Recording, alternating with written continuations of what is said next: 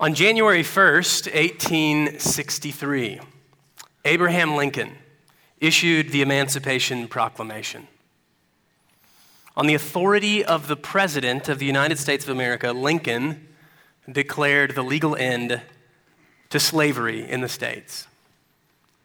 As the President, Lincoln had the authority or right to proclaim all slaves freed. However, in the southern states, he didn't have the power to physically bring an end to slavery. As you probably know, the American Civil War continued for another two years after this proclamation. The president had the authority to proclaim this new legal reality, but it would take years to bring it into effect. He had authority but he lacked power. Because power is the exercise of authority. If authority is the right, then power is the ability. And of course, we acknowledge the good of aspiring that all people would be treated equally under the law, given what they're due as made in God's image. But we also acknowledge the limits of one who has authority and not power. And I think it raises a question for us this morning to consider Does anyone have authority and power? In Mark's gospel, we're seeing Jesus came into the world with authority. In the first three chapters of his gospel, Mark has been telling us that Jesus has authority authority to teach, authority to forgive sins, authority even to cast out demons. As we've moved into chapters four and five, these past few weeks together, we've seen demonstrations of Jesus' authority, his power.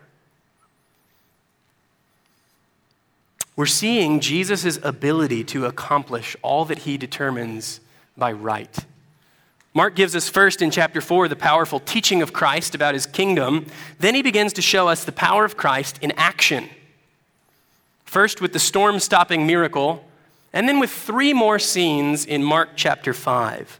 In all three, Mark shows us that Jesus has both authority and power to overcome all the problems in this sin stained world confronting all of the effects of sin on this world with the power and presence of his kingdom. If you thought the storm stopping miracle was a big deal, just wait till you see what happens next. He stopped the most powerful thing in our world. But what will happen when he meets something powerful from another world, so to speak? Don't think he's only in control of the things you see because he's also in powerful control of the things you can't see. Listen to God's word in Mark chapter 5 as I read. We'll consider the whole chapter this morning, but I'm going to first read verses 1 to 20, the first section, which we'll consider first. Mark chapter 5, verse 1. They came to the other side of the sea, to the country of the Gerasenes. And when Jesus had stepped out of the boat, immediately there met him out of the tombs a man with an unclean spirit. He lived among the tombs, and no one could bind him anymore, not even with a chain, for he had often been bound with shackles and chains. But he wrenched the chains apart, and he broke the shackles in pieces. No one had the strength to subdue him. Night and day among the tombs and on the mountains, he was always crying out and cutting himself with stones. And when Jesus saw from afar, he, excuse me, and when he saw Jesus from afar, he ran and fell down before him. And crying out with a loud voice, he said, What have you to do with me, Jesus, Son of the Most High God? I adjure you by God, do not torment me. For he was saying to him, Come out of the man, you unclean spirit. And Jesus asked him, What is your name? He replied, My name is Legion, for we are many. and he begged him earnestly not to send them out of the country. Now, a great herd of pigs was feeding there on the hillside, and they begged him, saying, Send us to the pigs, let us enter them. So he gave them permission. And the unclean spirits came out and entered the pigs, and the herd, numbering about 2,000, rushed down the steep bank into the sea and drowned in the sea. The herdsmen fled and told it in the city and in the country, and people came to see what it was that had happened. And they came to Jesus and saw the demon possessed man, the one who had had the legion, sitting there, clothed and in his right mind. And they were afraid. And those who had seen it described to them what had happened to the demon possessed man and to the pigs. And they began to beg Jesus to depart from their region. As he was getting into the boat, the man who had been possessed with demons begged him that he might be with him. And he did not permit him, but said to him, Go home to your friends and tell them how much the Lord has done for you and how he has had mercy on you. And he went away and began to proclaim in the Decapolis how much Jesus had done for him. And everyone marveled. What I want to argue for us from this whole chapter this morning is this Jesus has the power to make anyone well. See, if Mark has told us Jesus has authority, now he's showing us that authority through demonstrations of his power in teaching and saving. In chapter 5 specifically, Jesus repeatedly shows us his power to purify this world by the presence of his coming kingdom. Jesus has the power to make anyone well. There's no one beyond his power to help, to heal, or to save. How do we know? We'll see it demonstrated in three scenes in the text three triumphs where King Jesus conquers all rival powers. First, Jesus overcomes demons in verses 1 to 20, which we just heard. Next, Jesus overcomes disease in verses 21 to 34. Finally, Jesus overcomes death in verses 35 to 43. That's the outline we'll follow this morning three narratives about the power of the kingdom of Christ and Jesus' authority over the effects of sin on this world. First, Jesus overcomes demons. The first person we see Jesus encounter in the text is a demon possessed man. He's been tormented for so long, and his situation seems so hopeless that he's relegated to a life among the dead. You can see in verses 2 and 3, he came out of the tombs because he lived among the tombs. Not only does he live among the dead, but he's also terrifyingly strong. He's been bound many times, but he breaks his bonds apart. He's shrieking and screaming all day, every day, even hurting himself in his own torment. This description would be, as one brother said, more fitting of an animal than a human being. In the previous chapter, in Mark 4, we saw Jesus face this violent storm at sea. In this chapter, we see Jesus face an equally violent storm inside this man. And we're going to see that Jesus is able to overcome chaos and violence in all its forms. One thing we need to see to make sense of this chapter is how the theme of uncleanness threads the whole thing together. All three stories, including this first one, involve elements of human life in this world that Old Testament religion would have marked as unclean. You can see several of these elements in the text, from the tombs to the pigs to the blood to the corpse, even at the end. Jesus powerfully purifies all kinds of uncleanness throughout our passage. Now, we don't tend to think in terms of clean and unclean in the same way as they did then, but I think we could make sense of it maybe with the idea of contamination in similar sorts of ways. So just think of an infectious disease, like a flesh eating virus or like the chicken pox. You don't go near people who have those things unless you want to get them yourself.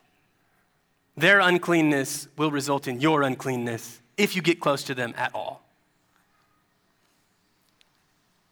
Look back at your text in verse 6. The demon possessed man ran and fell down before Jesus, which demonstrates physically for us that Jesus is more powerful in this exchange than the demon.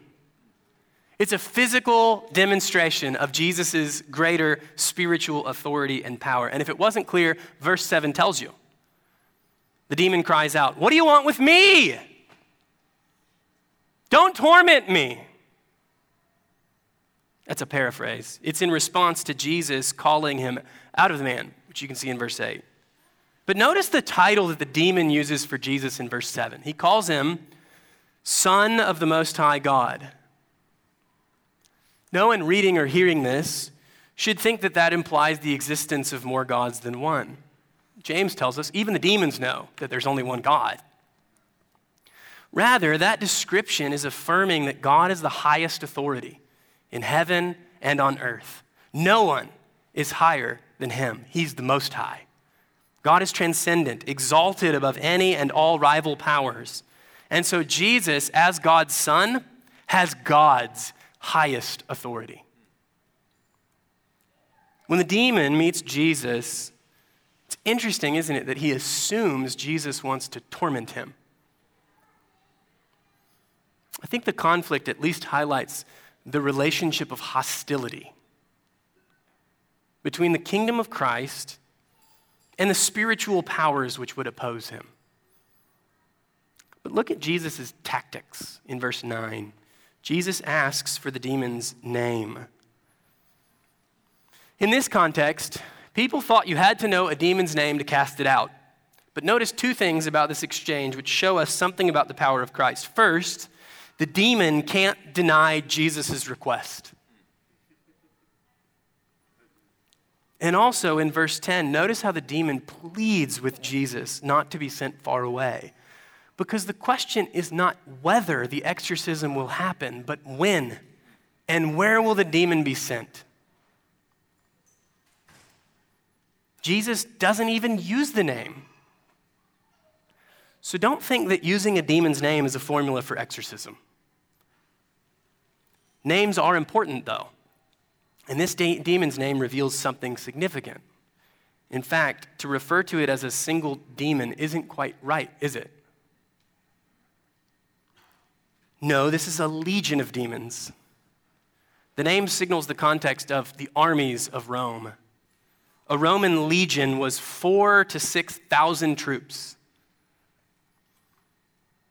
The point is not mathematical precision, but the stark contrast. Here we see one man, Jesus, against a spiritual army. Jesus alone is going to confront spiritual enemies, rival powers that no one could number. The inequality of this conflict only further underscores Jesus as the one with greater authority and power. But do not be deceived. This is not an even match between equal powers. As one fellow said, when demoniac meets divine, it's a no contest event. Because Jesus is stronger than all that he's made. And demons are made, they're created, they're not the creator. Jesus is strong enough, even that he's able to make this man well. In fact, Jesus even has to give permission for the move to the pigs in verses 11 to 13. But I do think the focus here is especially on Jesus using his power to make this man well. He's saving him from terrible demon oppression. I think he's even saving his life physically. Because if those demons were willing to slaughter a bunch of pigs, you better believe they'd have kept tormenting and torturing this poor man. His deliverance is as powerful as it is clear and certain. In verse 14, those who watch over the pigs, the herdsmen, they all come to see what happened, and what do they find? Look at verse 15. They all find the man sitting there, it says, clothed and in his right mind. You see what this means, right? They saw this man possessed by demons, hurting even himself.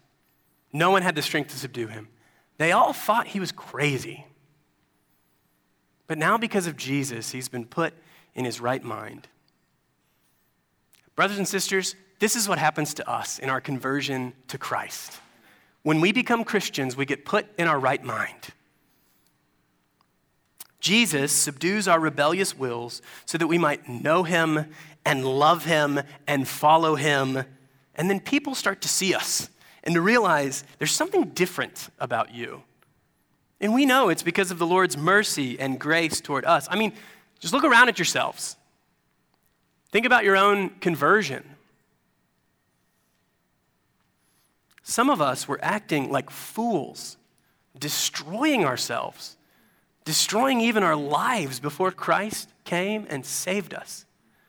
I mean, I have friends from college who are shocked to find out I'm not only a Christian, but also a pastor.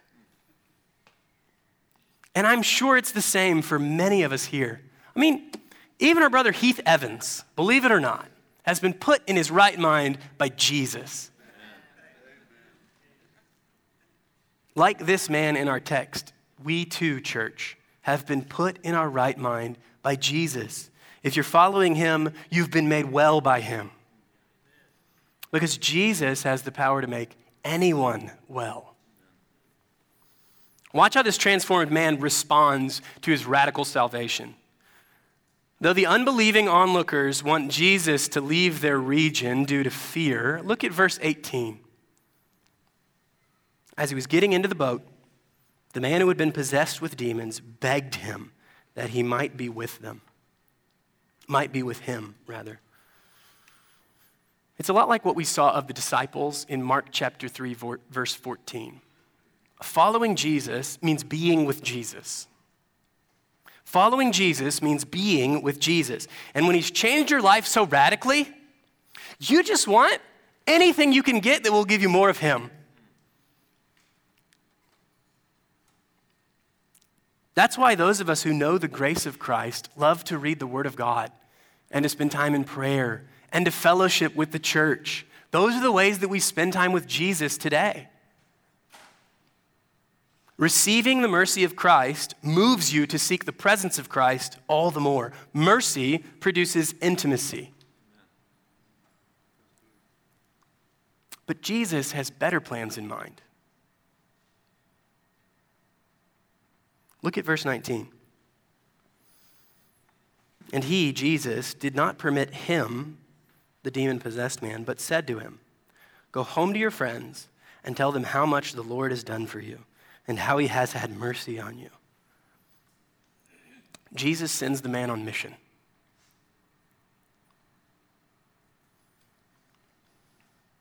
I mean, this man has a really unique opportunity. People knew him, they saw his situation, terrible as it was. They thought he was crazy. Now something has radically changed about this man he can now uniquely tell people what happened to him and what God is doing in the world through Jesus Christ. Receiving mercy means retelling of mercy. It's like this man is the first Gentile missionary in one sense. I realize some of us here might be wrestling with why Jesus is keeping you here in this life, when in some important sense, the next life, the one with Him forever, would be better for you. It'd be better for all of us. Paul says this in Philippians, right? For me, it's better to depart and to be with Christ. And yet, Jesus doesn't give us all himself in the physical presence, flesh, right now, does he? He keeps us here in this life. Kind of like this man.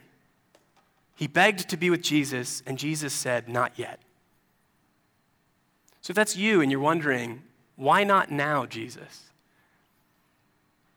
I think Jesus would say to you, Go tell people how they too can receive mercy.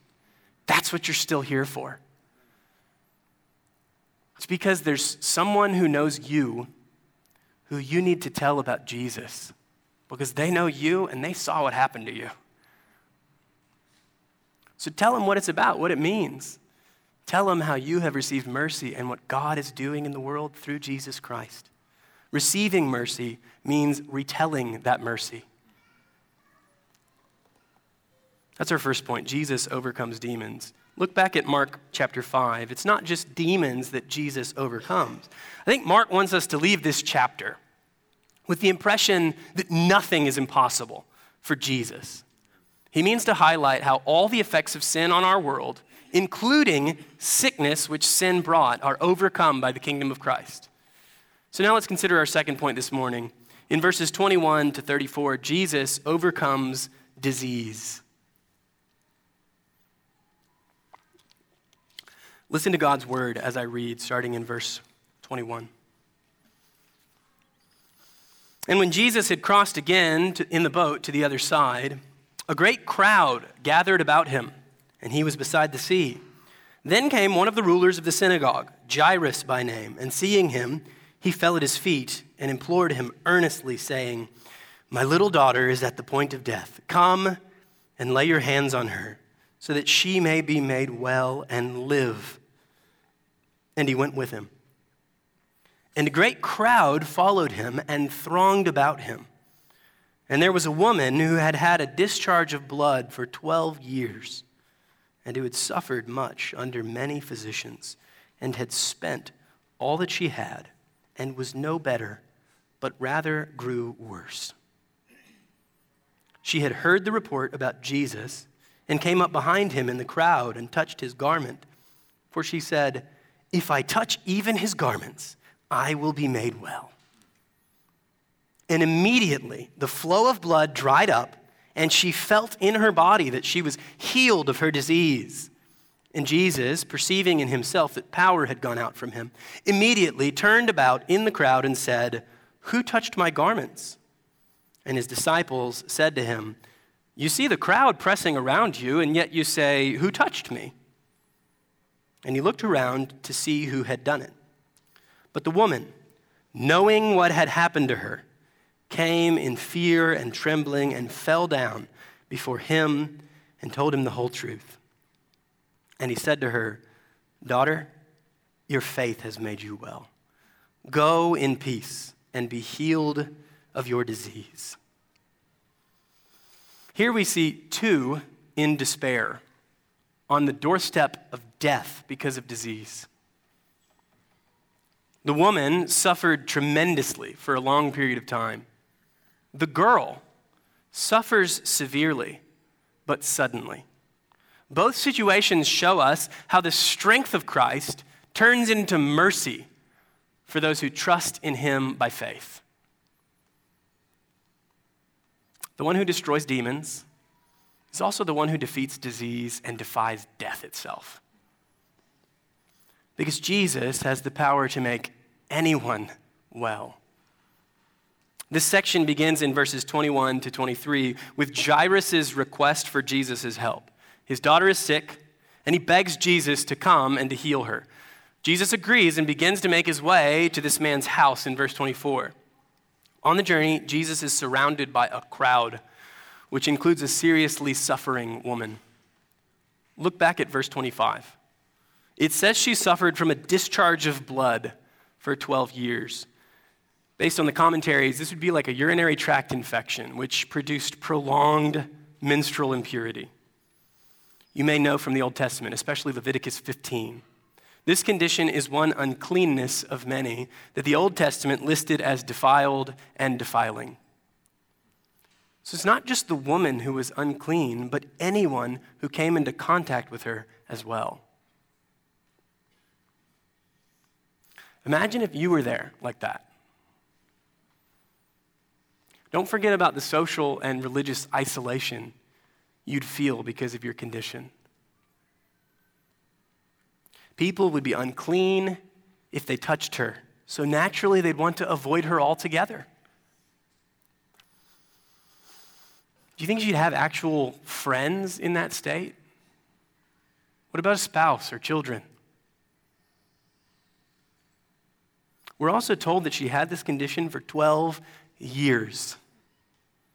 Do you realize just how long that is? I mean, 12 years ago today was the year 2011, believe it or not. Some of the people sitting in this room weren't even born at that point. Some of us hadn't graduated college or high school. Nobody here owned an Apple Watch, it hadn't been invented yet. Almost nobody owned an iPad, it was invented that year. And I had just gotten an iPhone, and I upgraded from a Motorola Razr, a flip phone. You remember flip phones? Meanwhile, Arsenio Hall had just won the Celebrity Apprentice, which was hosted by Donald Trump. Here's my point a lot can happen in 12 years. 12 years is a long time, it's a third of my life. And it's especially long if no one will talk to you or associate with you or be near you because you're unclean. Perhaps you can feel the sense of desperation this woman must have known. Well, it's actually worse than that. In verse 26, she's been to all the doctors. It seems that just like no one could subdue the demon possessed man, no one is able to help this poor woman. Worse still, the doctors have taken all of her money and left her worse off physically. Even if she isn't dying, I bet she feels like she's close to death. This is the woman we find in Mark 5, looking for any help she can get. And then she runs into Jesus. Her background makes sense of why she thinks of him the way she does. Look at verse 28. If I touch even his garments, I will be made well. You can hear the desperation dripping off the words. And she does touch his garments. And with that touch, this suffering woman is immediately made well. 12 years of sorrow and social isolation resolved in just a moment. Because Jesus has the power to make anyone well. In some way that I don't totally understand, Jesus realizes this woman has received his healing. So in verse 30, Jesus responds by asking who touched him in this large crowd, which understandably produces the confusion of the disciples in verse 31. What do you mean, who touched you? Everyone's touching you. But I think the question is not so much to gain knowledge that he didn't have, as it is to get her to do what she does next to come before Jesus. Look at verse 33. The woman came in fear and trembling and fell down before him. I don't think this falling down is the same as the demon did earlier in the chapter, or even the same as Jairus did just before this. That was more like a submission to greater authority, which I think is true here too. But I think the emphasis here is actually on responding in worship to the mercy of God. Now, to be clear, I don't think the touch of the garments per se is what healed her. Why would I say that? There's a lot of people who get healed in the scriptures without touching. And there's a lot of people in this crowd who touch and don't get healed. Jesus tells us how she got healed.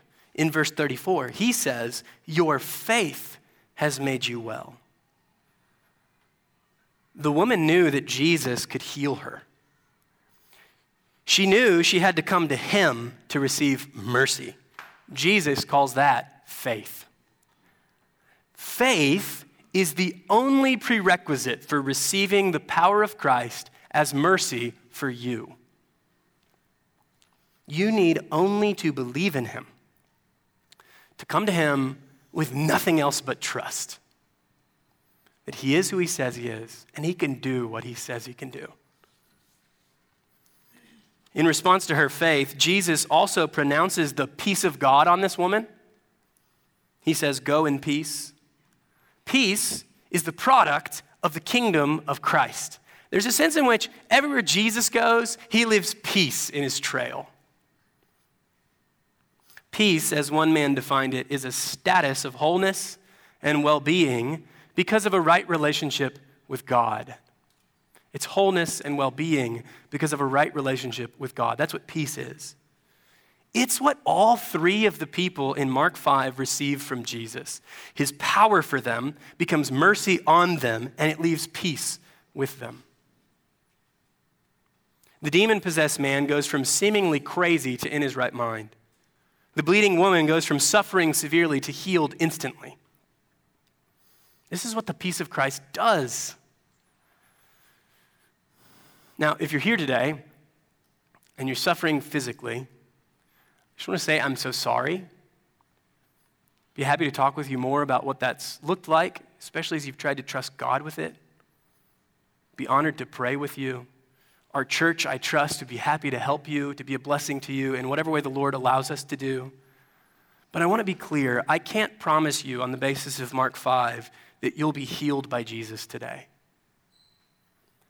Don't be deceived by false teachers today who say that you haven't been healed because you don't have enough faith. That's just not true. There are a lot of saints in the Bible and in church history who have suffered greatly and had great faith. Jesus does not promise all of us healing at every moment.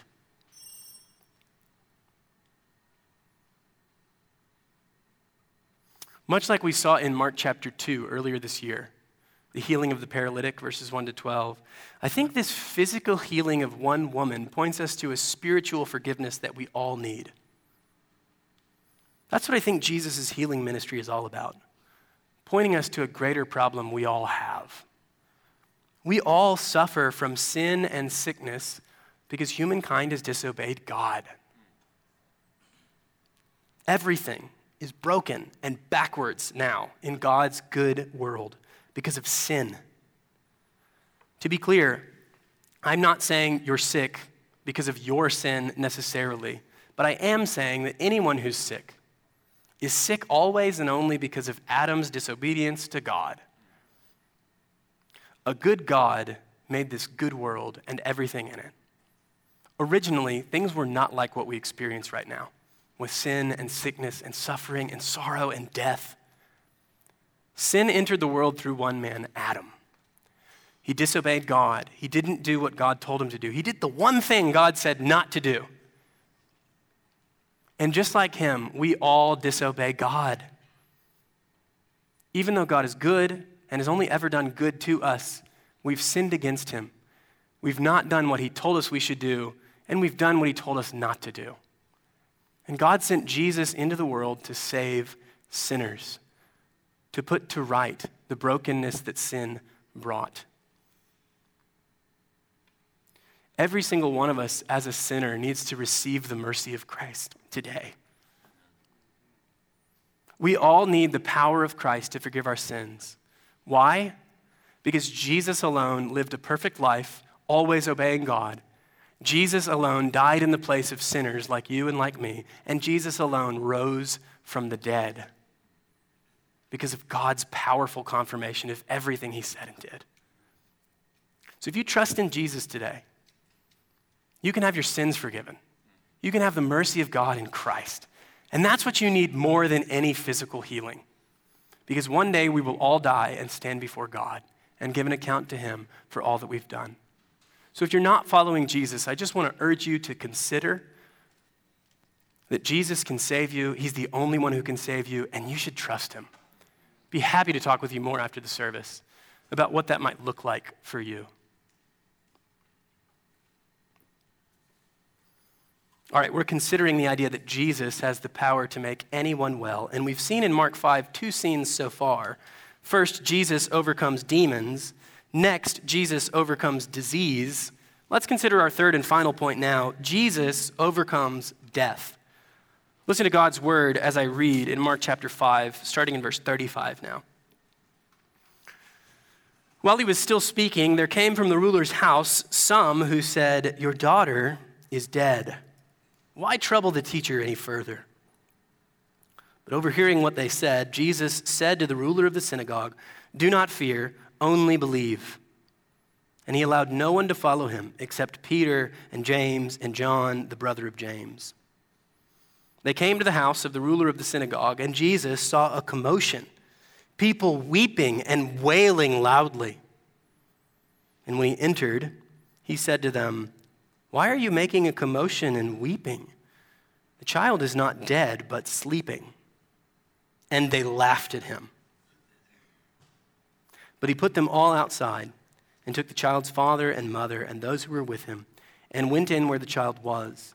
Taking her by the hand, he said to her, Talitha cumi, which means, Little girl, I say to you, arise. And immediately the girl got up and began walking, for she was 12 years of age. And they were immediately overcome with amazement. And he strictly charged them that no one should know about this and told them to give her something to eat. So while Jesus is traveling to meet Jairus' daughter at his house, a report from some of his men comes back that she has died. But in verse 36, we see Jesus' response to the report. He doesn't want his people to give up hope in his power. He says, Do not fear, only believe to Jairus. We considered the interplay of fear and faith last week in the end of Mark 4, but here again we see Jesus wants his followers to have faith over fear. The challenge for Jairus and for anyone who would follow Jesus is whether we will trust God in the face of all circumstances. Church, will you believe in God despite what you see? Or will you require Him to work in your way and on your timetable? We must have faith that Jesus is with us, doing good to us, even if we can't see it. Like Jairus, we must not fear, but only believe. Mark tells us in verse 37 that Jesus took only Peter, James, and John, but he doesn't tell us why. This is a common occurrence in the Gospels. For some of the most important or amazing moments of Jesus' ministry, he had only these three men with him. In this instance, it could be one of those moments. Or it could be something more practical, like the size of the house or the size of the room the girl was in. It's probably best not to speculate since we're not told. Where Scripture is silent, we too should be silent. Look down at verse 38. It says, They came to the house of the ruler of the synagogue, and Jesus saw a commotion, people weeping and wailing loudly. I think I've been to a place a lot like this one, and that's the only appropriate sound. It's what you hear from most people weeping and wailing by almost everyone. But notice how Jesus responds. Look at verse 39. And when he had entered, he said to them, Why are you making a commotion and weeping? The child is not dead, but sleeping. Now, I want to be clear. This is not Jesus being insensitive to the situation. It's not him confused or trying to be confusing. The girl has indeed died. Verses 35 and 40 of our text make that clear. So do Mark, Matthew and Luke when they record the same narrative in their parallel accounts. But Jesus compares this death to sleep for a very important reason it's not final. As one brother said, Jesus accepted the reality of the child's death but he refused to accept the finality of death. This is a real but temporary death. Why? Because Jesus is about to reverse that reality.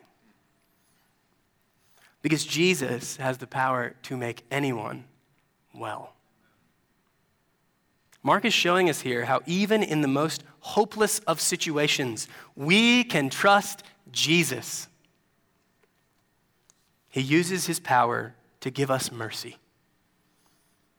But mark well, church, how scoffers respond to God's word, which we can see in this text too. Look at verse 40. It tells us they laughed at him. Often, in response to Jesus' words, those who do not believe laugh. They find his words not credible, but ridiculous.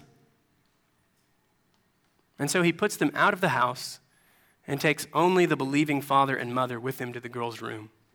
Look at verse 41. Taking her by the hand, he said to her, Talitha Kumi, which means, Little girl, I say to you, arise. All right, pause. In my house, we have a game called Baby CPR. I don't know why I made this up, but I did. One day I was pretending to be unconscious and I cried out to Phoebe and Polly, my four and two year old, Help, I need CPR. They had no idea what I was talking about. So then they started doing it. And I give them fake chest compressions, and yes, I actually breathe into their mouth. It's maybe gross, but it's really fun and they love it. Baby CPR. You should try it sometime. Jesus is doing nothing like that here. No chest compressions, no breathing into her lungs so she can breathe again. This is not resuscitation, it's resurrection. She's not simply unconscious for a moment. With just a touch of his hand and his powerful word, Jesus raises this girl from the dead. Just as he will one day for all of us if we believe in Jesus by faith. Verse 42 tells us that she got up and began walking, for she was 12 years of age. She lives again. She's up and walking. I think Mark gives us her age to explain the walking, since she's only been referred to as a little daughter previously. But I think it also shows us that no one is too young to receive the mercy of Christ. Jesus has the power to make anyone well. So, children, children, children, do you believe in Jesus? Just like your parents and me, you have sinned against God. You've not done what He said you should do. But just like your parents and me, there's good news. God sent Jesus into the world to save sinners. You too can believe in him. You too need to believe in him. There's no other way to be forgiven, to have the mercy of God, to have a relationship with him, to spend eternity with him forever. We all need that. We should all want that. I was driving my kids around yesterday in the car, and Phoebe, my four year old, from the back seat, starts saying, And that's the gospel truth. And that's the gospel truth. And I'm like, What are you saying, Phoebe? And she said, And that's the gospel truth. And I said, What's the gospel truth? She said, Jesus came into the world as a baby, he lived a perfect life, he died on the cross for our sins, and three days ago, he rose again. I didn't have the heart to correct her. Even a kid can understand the gospel, can understand the truth of Jesus from history, the truth of Jesus from scripture, that Jesus is the only one who obeyed God. He's the, he's the one who died for us who haven't. He rose from the dead, offering us life and forgiveness. So, kids, if you can hear my voice, you should believe in Jesus. You're not too young to receive the mercy of Christ. Jesus has the power to make anyone well. Let's look at the last verse, verse 43 now. And he strictly charged them that no one should know this and told them to give her something to eat. The food, I think, confirms that she's alive, just like Jesus ate with the disciples after his resurrection. But the telling everyone not to tell about it is really interesting, isn't it? Why does Jesus want the demon possessed man to tell everybody and the resurrected girl to tell no one? I think the answer is context. Where Jesus is influences his approach to the ministry with the people there. Where Jesus is influences his approach to ministry with people there. In the Gentile country of the Gerasenes in verses 1 to 20, there's no false messianic hope to compete with. But Jairus and his neighbors are Jews. Among Jewish people at the time of Jesus' earthly ministry, there was both great expectation and great confusion about what Messiah would be like. Many thought him to be a political ruler who would conquer all the nations physically. The secret of Jesus' identity, the reason he tells people not to speak about him, in Mark's gospel, it corresponds to that false expectation, the false hopes about Messiah. But time is on Jesus' side all things will be made, will be made fully known soon enough. So, why does Mark put all three of these people together in one place in his gospel? There's the demon possessed man, the long suffering woman, and the terminally ill little girl. I think they're all together because they all suffered in seemingly hopeless situations. They all suffered from something that no one on this earth could overcome. No one could subdue the demon possessed man. No one could heal the long suffering woman, and no one could save the terminally ill little girl. See, it's only Jesus who can overcome demons, disease, and death. Because Jesus has the power to make anyone well. What is it in your life right now that you need to take to Jesus and to trust Him with? What can He alone make well? One day, very soon, His kingdom will come on earth as it is in heaven, and the mercy of Christ will root out all the remaining effects of sin on this world by His power. We are almost home, y'all. Let's pray and ask for God's help to wait well until then.